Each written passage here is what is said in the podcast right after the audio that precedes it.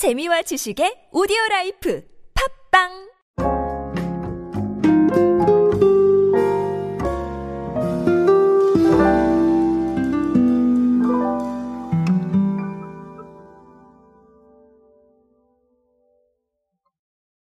오랜만에 연 이틀 편의점의 사례를 준비를 했습니다. 아, 이게 무슨 얘기냐면, 네, 어제도 제가 편의점 이야기를 드렸었는데, 오늘도 편의점 이야기를 드리고 있습니다. 아, 그럴 수밖에 없었던 게, 어, 트렌드에 대한 부분들이 좀 잘 반영이 되어 있어서, 어, 그래서 고를 수밖에 없었던, 어, 이런 사례가 아닐까 싶습니다. 오늘은 편의점과 렌탈 이야기로 함께 하도록 하겠습니다. 안녕하세요 여러분 노준영입니다. 디지털 마케팅에 도움되는 모든 트렌드 이야기로 함께하고 있습니다. 강연 및 마케팅 컨설팅 문의는 언제든 하단에 있는 이메일로 부탁드립니다. 자 CU가요 렌탈 서비스 스타트업 어라운더블 자 CU가요 렌탈 서비스 스타트업인 어라운더블과 손잡고 픽앤픽 대여 서비스 자 이런 서비스를 내놨습니다. 이게 뭐냐면 게임기, 미용기기, 캠핑 장비, 스포츠 용품 등 총 11개 카테고리 300여 종의 최신 상품들을 대여를 할 수가 있습니다. 최소 대여 기간은 3일이고요.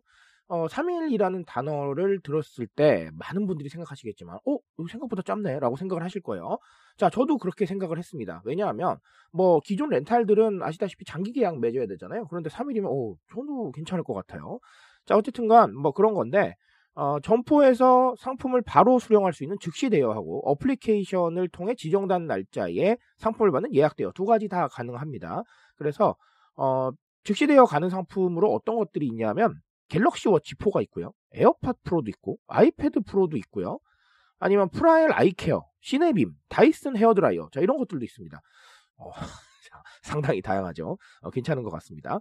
아, CU가 실제로 이거를 시범 운영을 해봤더니 2030 세대가 전체 이용 건수의 80%라고 했다고 해요. 자, 그리고 스마트 기기가 전체 34.1%, 미용 기기가 20.6%, 스포츠 용품이 17.7%. 자, 그렇다고 합니다. 어, 저는 이거를 상당히 괜찮은 마케팅 수단이 아닐까. 어, CEO 자체를 알리고 이 렌탈 서비스도 알리는 상당히 좋은 수단이 아닌가라고 생각을 했던 게 자, 첫 번째로 봤을 때 우리가 경험이라는 단어를 생각을 해볼 수가 있어요. 이 경험이라는 단어 정말 중요하다고 제가 말씀을 드렸죠. 어쨌든 뭐 간접 경험을 주던 아니면 뭐 트라이하게 하던 어쨌든 간 경험할 수 있게 해줘야 소비가 일어난다라고 제가 말씀을 드린 적이 있습니다. 경험하지 못하면 영원히 접근하지 않는다. 이렇게 조금 무서운 얘기도 드렸었죠.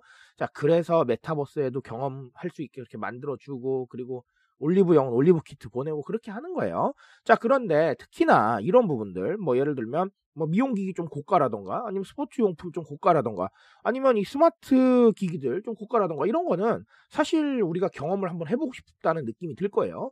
한번 나한테 맞는지 진짜 내가 생각하는 기능이 맞는지 이런 생각들을 할 텐데 자 그 생각을 이게 채워준다라는 거죠. 결국은 뭐 기능적인 스펙에 대해서 좀 사전 경험을 하고 내가 정말 이게 의미가 있을까 없을까를 한 번쯤은 생각해 본다는 것이죠. 자 그것도 장기 렌탈도 할 필요 없이 짧은 기간으로 그러니까 정말로 경험에 초점이 맞춰진 서비스죠. 전 그래서 아주 괜찮다고 봤습니다. 경험을 줄 수 있는 다양한 방법 중에 하나를 예, 그대로 가지고 온 것 같아요. 사실 이게 어, 렌탈이라는 단어 자체가 아주 새로운 아이디어는 사실 아니잖아요. 자, 그럼에도 불구하고 제가 이거를 굉장히 새롭다고 본 거는, 네. 기간이 짧다라는 거. 그래서, 어, 고가의 제품이나 내가 정말 필요로 할 수 있는지에 대한 것들을 경험해 볼 수 있겠다라는 거. 어, 이거의 전반적인 어떤 접근성이 CU에 대한 홍보나 이 서비스 스타트업의 홍보에 상당히 도움이 되지 않을까라고 저는 생각을 합니다.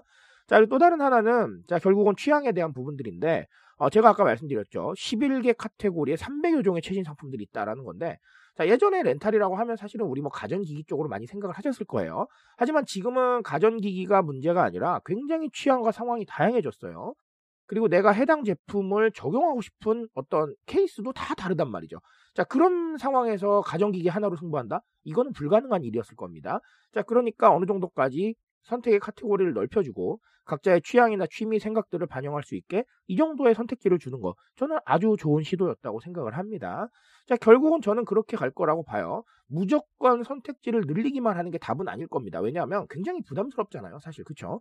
이게 뭐 투자의 부분도 있을 것이고 아니면 기업 입장에서 사실 마이너스 나는 부분도 있을 거예요. 그러니까 이게 무조건 답은 아닐 것이고 자 그리고 또 다른 하나는 또 이제 그 정도의 여력이 없으신 어, 부분에서는 그쵸. 무조건 뭐 물건을 생산해라, 뭐 더 선택지를 넓혀라. 이거는 답은 아니잖아요. 하지만 그럼에도 불구하고 이 개념에 주목하셔야 되는 이유는 방금도 말씀드렸지만 사람들이 생각과 상황이 다 다르기 때문이에요. 그리고 그 다 다른 거를 실제 소비에 반영하려고 하기 때문에 최소한 우리가 이렇게 하고 있다라는 정도까지는 보여줘야 되지 않나라는 생각을 하고 있습니다.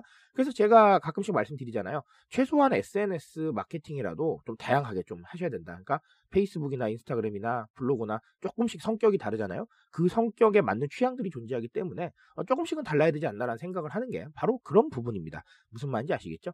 자, 그래서 오늘 이 렌탈 이야기로는 어, 제가 두 가지 또 정리를 드렸는데 이 정리의 핵심은 결국은 어, 취향과 생각 그리고 경험이라고 생각을 합니다. 자, 그러니 어, 그런 부분들 한 번쯤은 다시 정리해 보시고 여러분의 어떤 해답에 또 다른 측면을 추가해 보시기 바라겠습니다. 제가 말씀드릴 수 있는 건 여기까지 하도록 하겠습니다. 트렌드에 대한 이야기는 제가 책임지고 있습니다. 그 책임감에서 열심히 뛰고 있으니까요. 공감해 주신다면 언제나 뜨거운 지식으로 보답드리겠습니다. 오늘도 인싸 되시고 여러분 감사합니다.